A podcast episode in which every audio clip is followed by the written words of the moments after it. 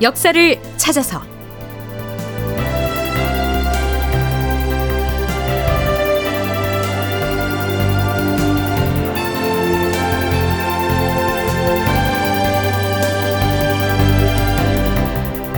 제 1240편 환도는 했으나 북방은 혼란스럽고. 극본 이상락, 연출 황형선.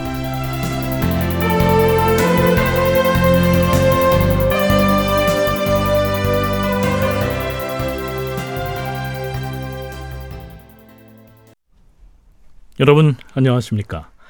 역사를 찾아서의 김석환입니다. 서기 1627년 4월 10일 주상전하, 도승지이옵니다. 안으로 들라.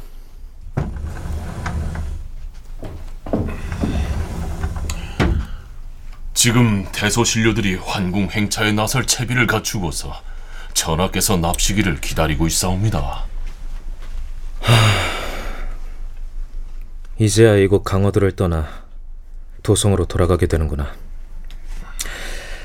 대체 얼마만의 환궁인가? 금년 정월 20엿새 날에 대궐을 나서시어 파천길에 오르셨으니 2달 보름여 만에 도성으로 돌아가시는 것이옵니다. 기껏 2달 보름을 지냈는데 2년 반만큼이나 길었도다.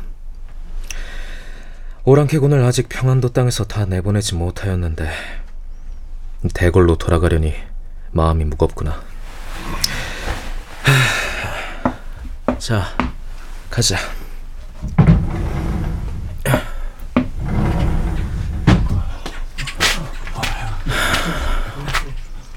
그동안 비좁은 행궁에서 경들도 모두들 노고가 많았도다. 주상전하!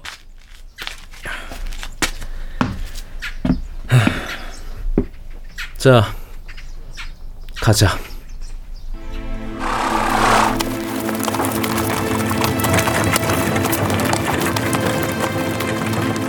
어가 행렬이 강화도의 행궁을 출발하였다. 황궁 행로가 어찌 되는가? 예, 전하.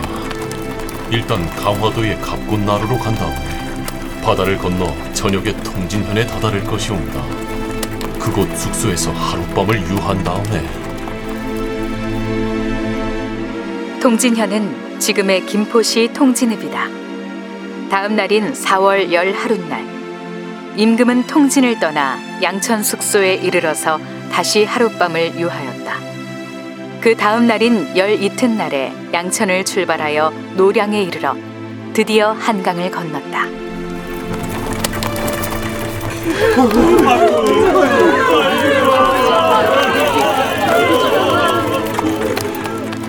어가가 숭례문 밖에 이르니 서울의 남녀들이 거리로 몰려나와 임금을 영접하였는데 눈물을 흘리지 않는 자가 없었다. 임금은 종묘로 가서 위안제를 지낸 뒤에 경덕궁으로 돌아왔다.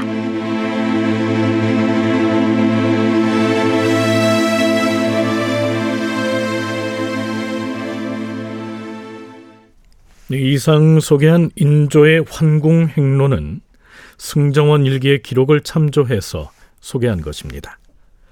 자, 여기서 잠깐. 인조가 도성으로 환도해서 들어간 궁궐이 경덕궁이라고 했죠. 왜 창덕궁이나 창경궁으로 가지 않았을까? 이렇게 생각할 청취자가 더러 있을 법한데요. 인조 즉위 이후 궁궐의 변화와 관련해서 정리를 하자면 이렇습니다. 임진왜란 때 소실되었던 창덕궁은 광해군 즉위 무렵에 중건이 되어서 법궁의 구실을 해왔으나 인조 반정으로 다시 소실되었고, 또한 창경궁은 이괄의 난 때 명정전 등 일부 전각을 제외하고는 거의 불에 타버렸다. 따라서 인조는 경덕궁에서 지내다가 정묘호란이 일어나자 강화도로 파천하였으며, 강화도를 떠나 환도했을 때에도 당연히 경덕궁으로 다시 들어갔다. 이로부터 6년 뒤인 인조 11년에야 창경궁의 수리가 마무리돼서 그곳으로 거처를 옮기게 된다. 그러니까 이후 수년 동안은 인조가 거처하는 궁궐이 경덕궁이다, 이렇게 생각하면 됩니다. 참고로 경덕궁은 서울 종로구 신문로의 옛 서울고등학교 자리에 있던 궁궐인데요. 뒷날 영조 때 경희궁으로 이름이 바뀝니다.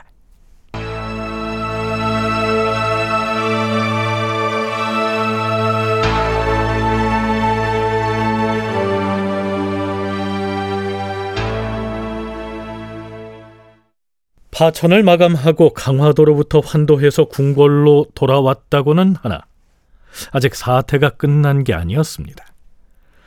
의주를 포함한 평안도 일대에 후금의 군대가 여전히 철수를 하지 않고 버티고 있었던 탓에 서북 방면에선 끊임없이 참담한 소식이 날아들고 있었기 때문입니다.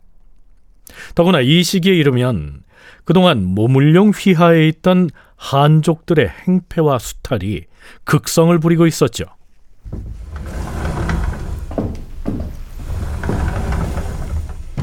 전하, 평안감사 김기종이 급히 계문을 보내왔사옵니다. 그래. 무슨 내용인가?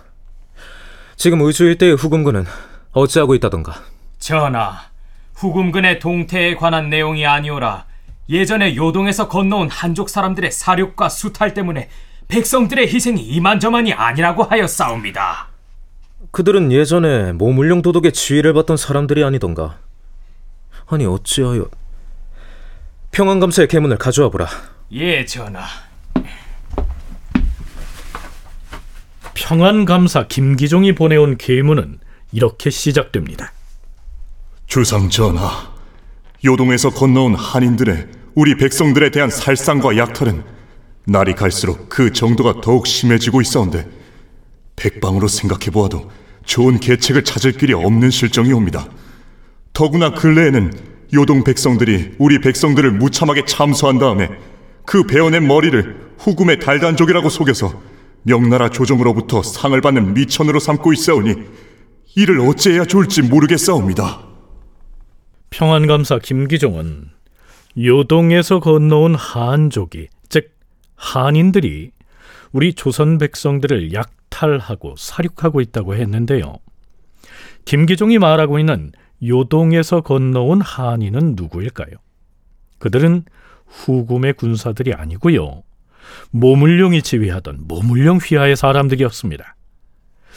자, 그렇다면 이 시기 모문룡은 어떤 상황에 처해 있었을까요? 서강대 계승범 교수의 얘기 먼저 들어보시죠. 후금과 맞부닥치는 최전선에 오래 있다 보니까 모문룡도 똑똑한 사람이기 때문에 자기의 군사력이 후금의 군사력과 비교해 볼 때 게임이 안 된다는 건 누구보다 잘 아는 사람이죠. 그러면서 그 중간자의 입장에서 자기 이득을 취하던 사람인데 정작 정묘호란 발생하니까 모문룡은 절대 움직이지 않아요. 움직이기는커녕 오히려 그 정묘호란 침공할 때 홍타이지가 조선과 강화를 맺는 것도 있고 모문룡을 제거하는 것도 있거든요. 그러니까 모문룡이 움직이지 않고 오히려 후금 쪽과 지금 타협을 해가지고 직접 전투를 피하고자 하는 그런 모습을 많이 보이거든요. 그래서 모문룡은 그냥 그 자기가 현재 유지하고 있는 반독립적인 그런 세력을 유지하고 싶은 것이 최선이었고, 전쟁이 진행되고 있는 상황에서는 감히 이 후금군을 공격할 엄두를 내지 못한 채 웅크리고 있다가 조선과 후금 사이에 화친이 체결되고 이제 후금군이 철수를 해야 하는 국면에 처하자마자 자신이 거느리고 있던 옛 요동 난민들을 풀어서는 엉뚱하게도 조선의 백성들을 수탈하고 사륙을 자행한 겁니다. 무엇보다 평안도 일대의 조선 백성들을 무참하게 참술해서 그 머리를 명나라 조정에 바치면서 자신이 후금군과 싸워서 거둔 전공인 것처럼 속인 거죠. 계승범 교수가 언급한 것처럼 현재 유지하고 있는 자신의 세력을 계속 지탱하기 위해선 우선 명나라 조정에 잘 보여야 했으니까요.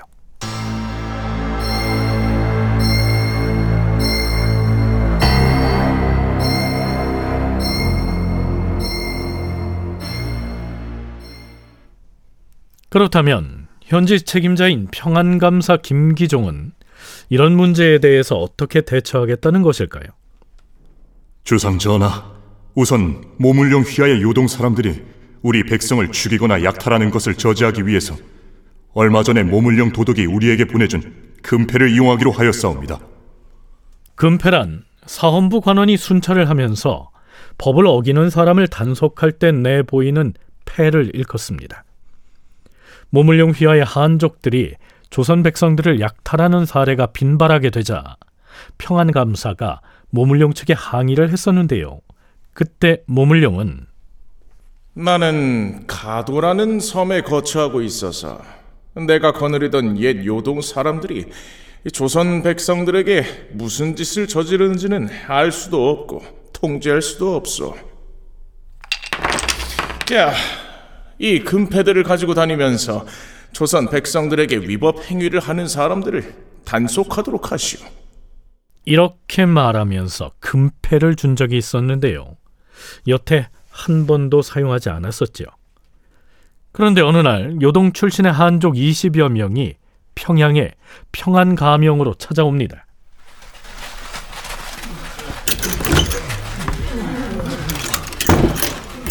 저자들은 누구인가?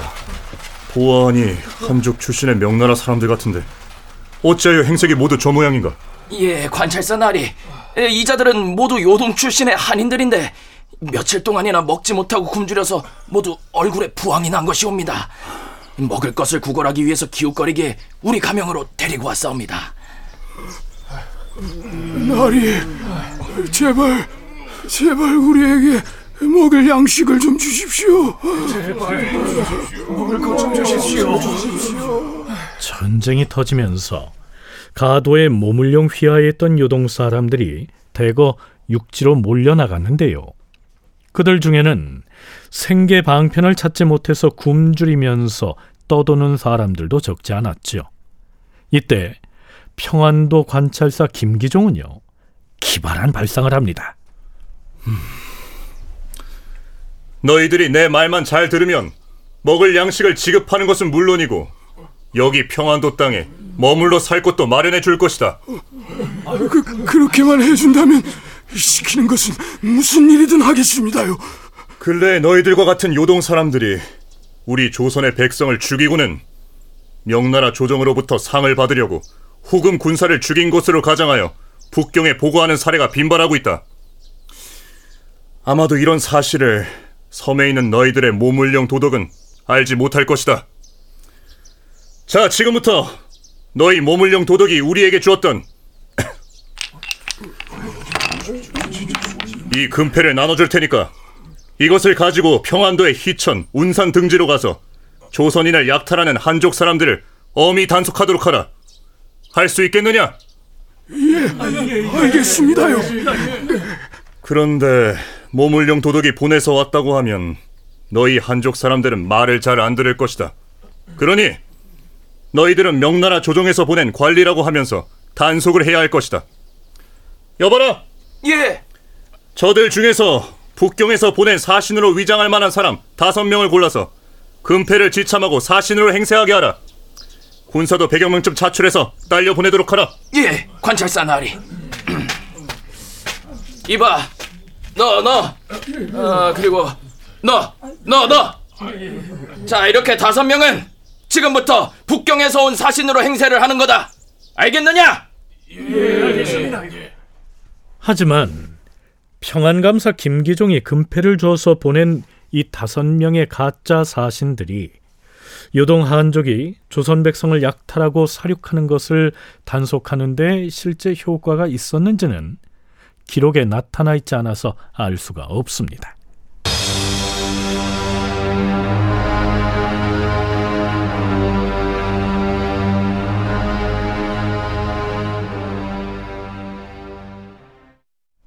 평안감사 김기종이 보낸 장계의 내용을 두고 비변사 당상관들의 어전회의가 이어집니다. 전하, 지금 김기종의 장계를 신들도 비변사에서 모두 읽어보았사옵니다. 그 중에서도 우선 시급한 일은 후금군에게 잡혔다가 돌아온 백성 3만여 명을 위한 계책을 세우는 일이옵니다. 전하께서는 그들을 본래 거주하던 내지로 옮겨서 편의에 따라 먹고 살게 하라는 분부를 이미 내리셨사옵니다. 하오나 그들이 내지로 돌아가봤자 전쟁을 겪느라 한결같이 모두 먹을 양식이 단갈되고 없으니 만약 제때에 잘 조처하지 않는다면 모두 굶어 죽고 말 것이옵니다. 주상 전하, 신들이 평안도 일대의 군량을 관리하는 관양사 성중구에게 물어보니 보관하고 있는 군량의 수량이 적지 않다고 합니다. 우선은 그 곡식을 나누어서 굶주린 백성들을 급히 구제하게 하시옵소서. 그 대신 일전에 해주로 수송했던 강화도의 쌀 2000석을 옮겨서 군량의 충당에 쓰도록 하시옵소서. 그리하도록 조처하라. 그런데요, 그때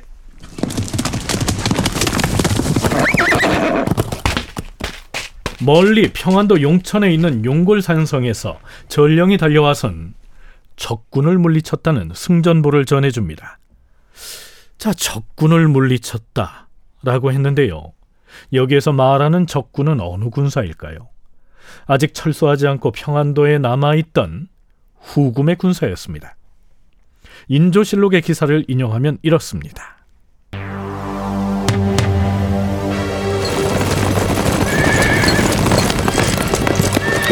보행사인 군관 최유가 후금 오랑캐 기병 50여 명과 함께 용골성으로 달려와서는 나는 후금의 장수 아민을 수행하는 조선의 호행사다. 이제 두 나라의 화친이 성사되고 후금군은 철수를 앞두고 있으니 그만 성문을 열고 나와서 항복하라.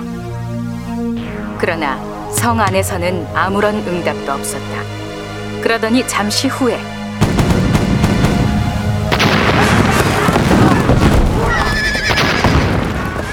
성 안에서 일시에 포를 쏘았고 후금의 기병들이 놀라서 물러갔다.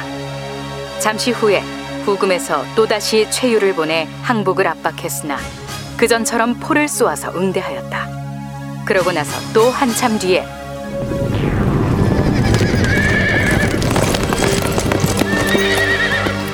이번에는 후금군이 대규모 기병을 동원하여 진격해왔다. 하지만 성 안에서는 한동안 아무런 대응도 하지 않고 고요하였으며 사람 소리가 전혀 들리지도 않았다. 그러자 후금군은 공격을 시작했다. 모두 말에서 내려서 밧줄을 던지고 성벽을 타고 올라라! 후금군이 사면에서 성벽을 기어오르기 시작했다. 바로 그때 성벽 아래로 돌을 굴려라!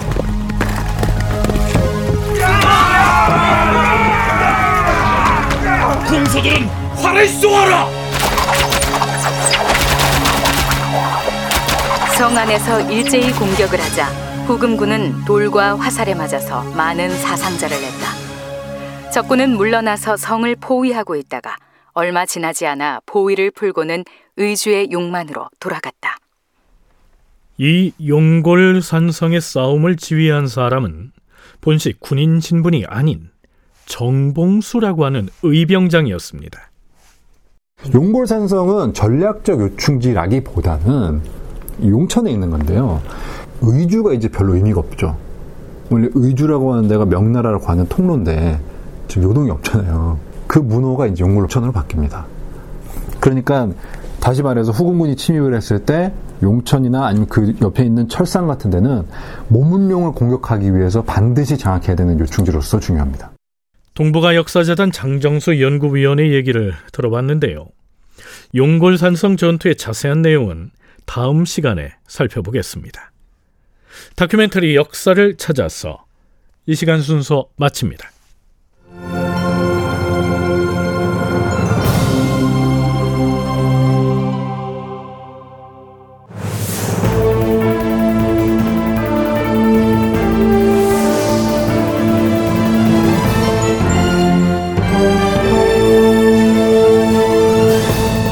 다큐멘터리 역사를 찾아서 제1240편 환도는 했으나 북방은 혼란스럽고, 이상락 극본, 황형선 연출로 보내드렸습니다.